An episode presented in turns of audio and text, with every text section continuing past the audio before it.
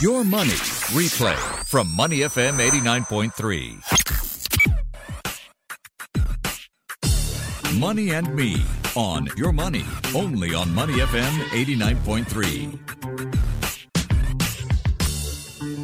Welcome back to Money and Me. I'm Michelle Martin, sitting across Daniel Chan. What an illustrious career he's had since the 80s when he helped launch UOB's asset management operations. This was early 1980s. Um, I think people also are familiar with Daniel for his work in Lion Global Investors back in 2010. He has since set up DCG Capital, and uh, he says he's returned to what he loves doing, and that investing is fun for him. So we're going to pick his brain today, Daniel. We're going to talk a little bit about his own investment journey and some great tips he has for you if you're just getting started or, you know, basically if you're thinking, what is the art of picking winning stocks? We're going to find out with Daniel Chan. Welcome to the program. Thank you, uh, Michelle. Thanks for having me. I wonder if you can share with us, you've had such an illustrious career, uh, over 40 years.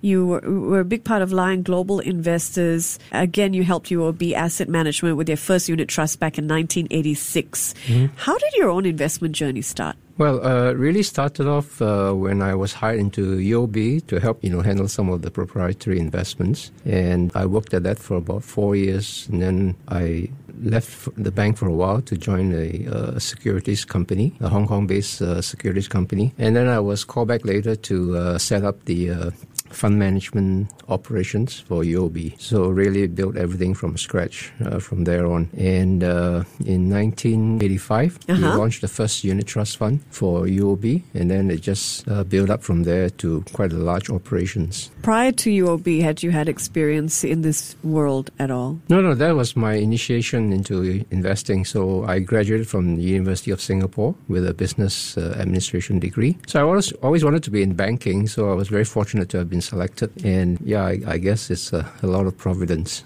Yeah, wonderful. And here you are now, and you've started DCG Capital. Help us understand where it sits between, you know, being an institutional fund and a boutique fund. Yeah, so after I decided to step off from uh, the corporate world, uh, I'd always been wanting to set up my own uh, boutique operation, I mean, uh, boutique asset management operation.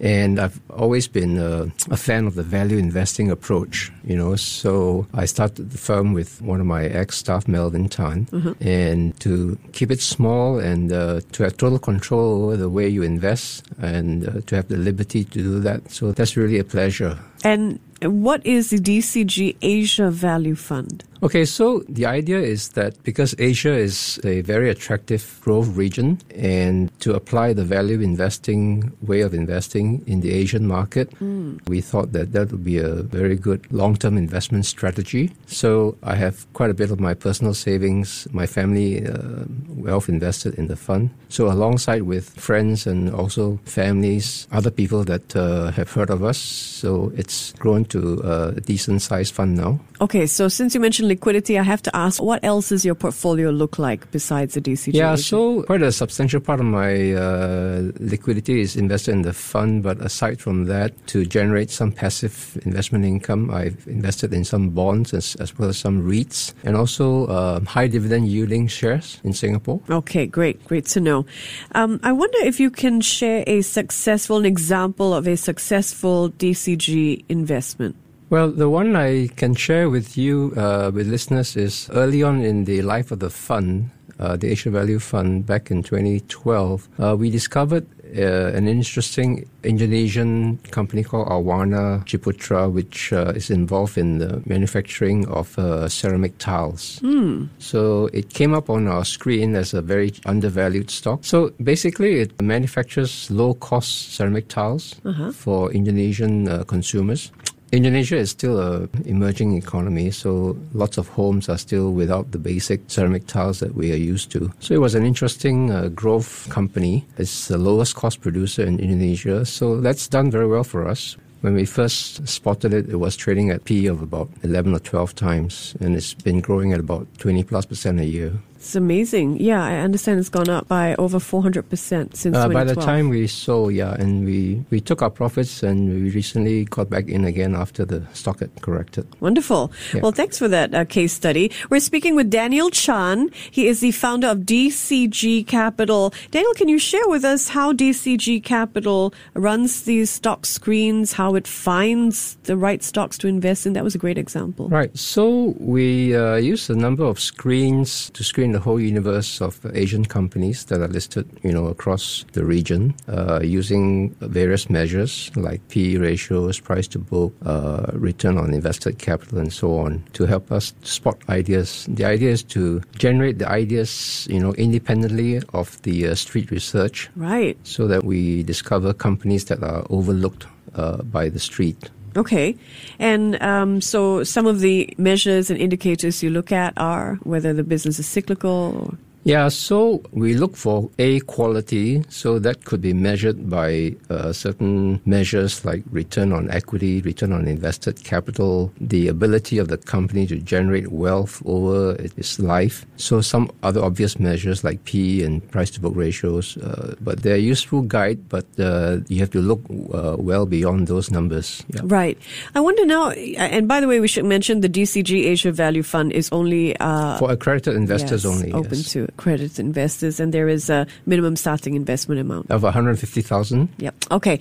If we talked about the first time investor, though, Right. looking at the art of stock picking, what would you say are some fundamentals? Well, fundamentals is absolutely key. So you have to do your research, you have to understand the business, study the business economics, understand where the risks are, try to value the business based on its uh, ability to generate not only earnings but also cash flows, try to assess the uh, growth potential. But before that, of course, the first thing you, you have to do is to make sure that you understand uh, you, you can trust the company, right?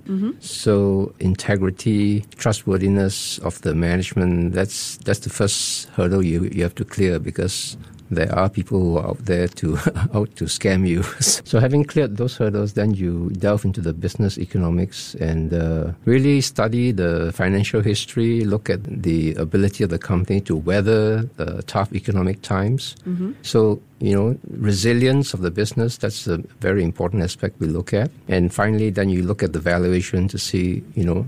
Are you buying it at a cheap enough price? Is there a margin of safety for you? And if I just went back to that point of trust, Right. would you rely on sort of, would you advise investors to turn up at the meetings, you know, get to know the people in It's the always companies? useful to attend the AGMs because that's when you get to see the board of directors and the senior management. You get a you have the chance to ask questions and to you know be able to assess at first hand you know how the quality of the management, the uh, integrity, and so on. Yeah. And you have eight tips, I understand, on making valued investments with sustainable long-term performance. Can you share some? So uh, the first thing is fundamentals is the only reliable anchor to base your investment decision on. It's not about uh, whether the price has been going up or it's been falling down, but you really have to anchor it based on your assessments of the bus- the business fundamentals. Yeah, I've read you say anything else is speculation. Correct. Right. Yeah. So number two is risk management is critical to your investment success because if you make a lot of mistakes and you lose a lot of money, it's very difficult for you to generate a positive return. So people don't pay enough attention to risk, managing the downside risk. Third lesson is that uh, investing is a long-term game. So you have to think beyond the next few weeks or next few months. When you're investing in a stock, you're really uh, buying it with a view to holding it for the long term. And the experience has been that uh, the power of compounding is very, very powerful. So Isaac Newton called it the eighth wonder of the world. So uh, when you invest in a company that is able to compound its growth, that's a very powerful source of returns. The fourth lesson uh, I learned is that in investing, temperament is more important than uh, intelligence. So you need to be uh, somebody that's emotionally stable and not easily excitable. Do you think you can change your temperament or it's something that you're endowed with? I guess, uh, yeah, it's, it's, it's part of your DNA, uh, but I guess there may be some ways to train uh, one's temperament. So when you say So- temperament, you mean you, you need to moderate your emotions or, or not? Correct. Yeah, and you you need to be aware of your uh, emotions and your behavioral biases. Uh, so self awareness is very important because otherwise you'll be easily swayed, you know, by greed and fear and other kinds of biases. That's a whole topic altogether. That's a book behavioral right finance. there. Yeah. Do you find that interesting? Is that Yeah, it's very interest interesting. I think there are lots of books written about behavioral finance biases and so on. So it's useful for listeners to read and be aware of these biases. And so we're on to number five of your investment lessons. So in investing, I think humility is very important because one has to acknowledge in the first place that there are lots of things that we don't know. So in value investing, we always say you invest within your circle of competence. So in other words, if something is too complex and too difficult, you always have the option of moving on to something else that's easier to handle. And there's this saying that uh, Mark Twain, I think it was, uh, who said that it's not what you know that uh, you don't know that uh, get you into trouble, but it's what you know and you think it's for sure, and it turns out to be not the case. Right. That's what get you into trouble. So question your own beliefs, really. Yes. Yeah. I think always have a healthy dose of skepticism and uh, ask questions. Yeah. It's great. That's So uh, seven is uh, because investing is not easy. When you find the right investment idea, then you invest. So what I said was, you know, bet seldom but bet big. So in other words, concentrate your investments on those ideas that you have found that have met all your uh, investment criteria. Bet seldom, but bet big. So you need to take risks, you're saying.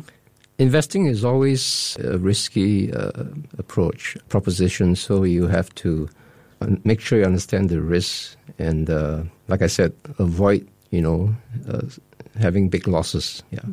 And finally, another lesson is that in investing, always think beyond the obvious, right? It's what uh, Howard Marks call it level two thinking. So the market is really, um, most of the time, it's quite efficient. So you have to look beyond the obvious. So in other words, just because a stock is trading at a low PE ratio doesn't mean that it's, it's cheap. So you have to ask yourself, why is it cheap? And see if there's something that you have an insight on which, you know, is not shared by the market. We're speaking with Daniel Chan, founder of DCG Capital, an investor with over 40 years of experience under his belt, uh, joining us to tell us a little bit more about his lessons in investing. I wonder if we could talk a little bit about biggest mistakes you've seen investors make in your long career. There are lots of mistakes that investors make. In fact, most of the time, people are not investing, they're speculating. In other words, they're not doing the necessary research. So Benjamin Graham defines investment as, you know, you have to do your thorough analysis and be assured that your capital is safe and that you are going to derive a satisfactory return from investment. So most people don't do the first part, which is doing the necessary thorough analysis. So that means you have to read annual reports, you have to study the business, uh, the risk involved, and so on. So there are lots of things that you have to, to check up. Well, you know, for many people, it feels really daunting. Like there's too much information. It's when to stop doing the research and make the, the choices. Yeah. It seems to be the key criteria. I think there's no escaping that you need to do your homework, right? So you, you need to have access to the information and also you need to have the skills to analyze the information and come to the right conclusions. Uh, there's just no shortcut, unfortunately. Oh, there's just no shortcut. But I think there were some great lessons uh, in, in this interview for you to mine if you're a first time investor or just approaching investing. It's been great getting to know you. Thank you for being here. Thanks for having me. Daniel Chan, founder of DCG Capital. Before acting on the information on Money FM, please consider if it's suitable for your own investment objectives, financial situation, and risk tolerance. To listen to more great interviews, download our podcasts at moneyfm893.sg or download the SPH radio app available on Google Play or the App Store.